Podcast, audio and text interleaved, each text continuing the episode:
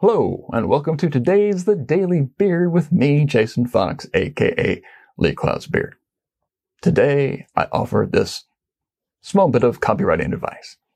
If your copy requires italics, your copy requires rewriting.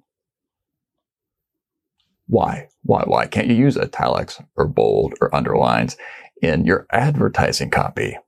Frankly, I think it just looks bad.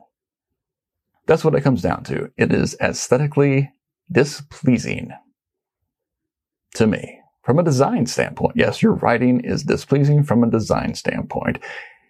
And frankly, bold and underline and italics often just feel like an elbow, a virtual elbow into your ribs from the ad itself saying, Hey, hey, hey, did you get it? Do you? Do you? Do you? Do you get it? Huh? Huh? Huh? Yeah, I got it. I got it. I did. It's an ad. I understand what's going on here. You're not writing a book. Okay. You're not writing a newspaper article or a magazine article or a, you know, a long piece, a long form blog post on Medium.